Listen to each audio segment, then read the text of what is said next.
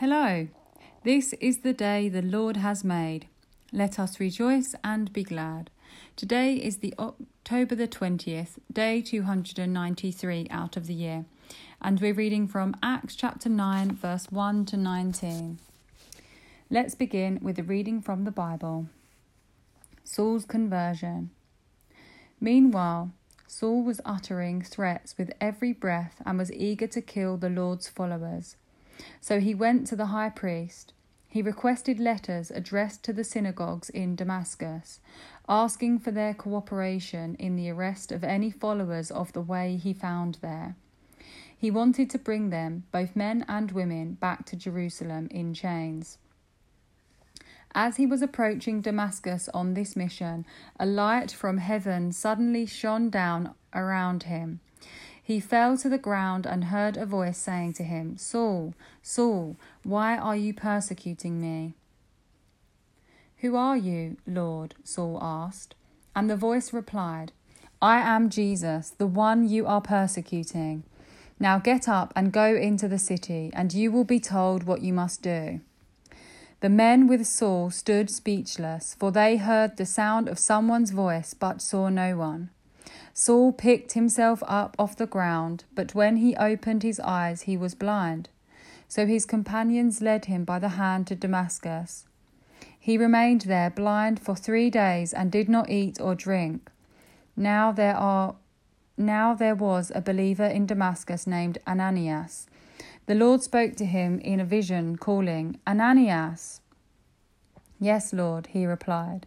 The Lord said, Go over to Straight Street, to the house of Judas.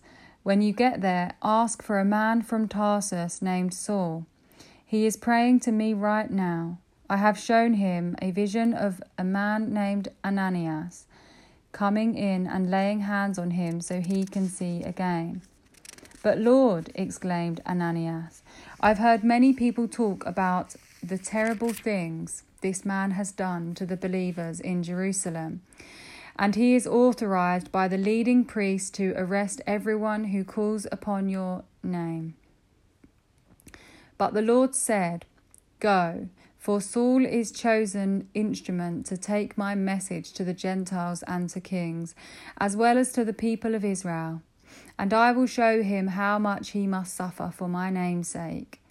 So Ananias went and found Saul. He laid his hands on him and said, Brother Saul, the Lord Jesus, who appeared to you on the road, has sent me so that you might regain your sight and be filled with the Holy Spirit. Instantly, something like scales fell from Saul's eyes, and he regained his sight. Then he got up and was baptized. Afterward, he ate some food and regained his strength. This is the word of the Lord. Here ends the first reading. Now let's turn to the New Living Translation. Gentiles to belief. Why was Philip suddenly transported to a different city? This miraculous sign showed the urgency of bringing the Gentiles to belief in Christ. Azotus is Ashdod, one of the ancient Philistine capitals. Philip probably lived in Caesarea for the next 20 years. Saul, later called Paul, was no zealous was so zealous for his Jewish beliefs that he began a persecution campaign against anyone who believed in Christ, followers of the way. Why would the Jews in Jerusalem want to persecute Christians as far away as Damascus? There are several possibilities. One, to seize the Christians who had fled. 2. To prevent the spread of Christianity to other major cities. 3. To keep the Christians from causing any trouble with Rome. 4. To advance Saul's career and build his reputation as a true Pharisee, zealous for the law. To unify the fractions of Judaism by giving them a common enemy. As Saul travelled to Damascus, pursuing Christians, he was confronted by the risen Christ and brought face to face with the truth of the good news. Sometimes God breaks into a life in a spectacular manner, and sometimes conversion is a quiet experience. Beware of people who insist that you must have a particular type of conversion experience. The right way to come to faith is in Jesus is whatever way God brings you. Damascus, a key commercial city, was located about 150 miles northeast of Jerusalem in the Roman province of Syria. Several trade routes linked Damascus to other cities throughout the Roman world. Saul may have thought that by stamping out Christianity in Damascus, he could prevent its spread to other areas. Paul refers to this experience as the start of his new life in Christ. At the center of this wonderful experience was Jesus Christ. Paul did not see a vision, he saw the risen Christ himself. Paul acknowledged Jesus as Lord, confessed his own sin, surrendered his life to Christ, and resolved to obey him. True conversion comes from a personal encounter with Jesus Christ and leads to a new life in relationship with him.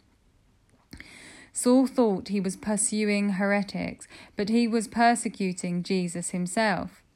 Anyone who persecutes believers today is also guilty of persecuting Jesus, because believers are the body of Christ on earth. Not him, Lord, that's impossible. He could never become a Christian. In essence, that's what Ananias said when God told him of Saul's conversion.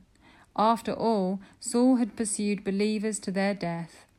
Despite these understandable feelings, Ananias obeyed God and ministered to Saul. We must not limit God, He can do anything. We must obey and follow God's lead, even when He leads us to difficult people and places. Faith in Christ brings great blessings, but often great sufferings too. Paul would suffer for his faith. God calls us to commitment, not comfort. He promises to be with us through suffering and hardship, not to spare us from them. Ananias found Saul as he had been instructed and greeted him as Brother Saul. Ananias feared this meeting because Saul had come to Damascus to capture the believers and take them as prisoners to Jerusalem. In obedience to the Holy Spirit, however, Ananias greeted Saul lovingly. It is not always easy to love others, especially when we are afraid of them or doubt their motives. Nevertheless, we must follow Jesus' command and Ananias' example, showing loving acceptance to other believers.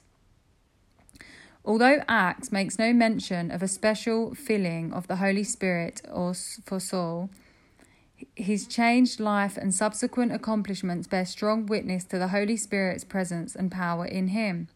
Evidently, the Holy Spirit had filled Saul when he received his sight and was baptized. See the second note on chapter 8 for more on the filling of the Holy Spirit. Here ends the second reading. Let us pray. Lord, we praise you for this message of hope. Lord, we know that if you can save Saul, the Jewish man who was hell bent on persecuting Christians, followers of the way, then, Lord, we know that anything by your name and Holy Spirit is possible. Through you and by you, we know that our belief is on solid foundation. We have faith and we trust in you. Lord, we know that with faith all things are possible.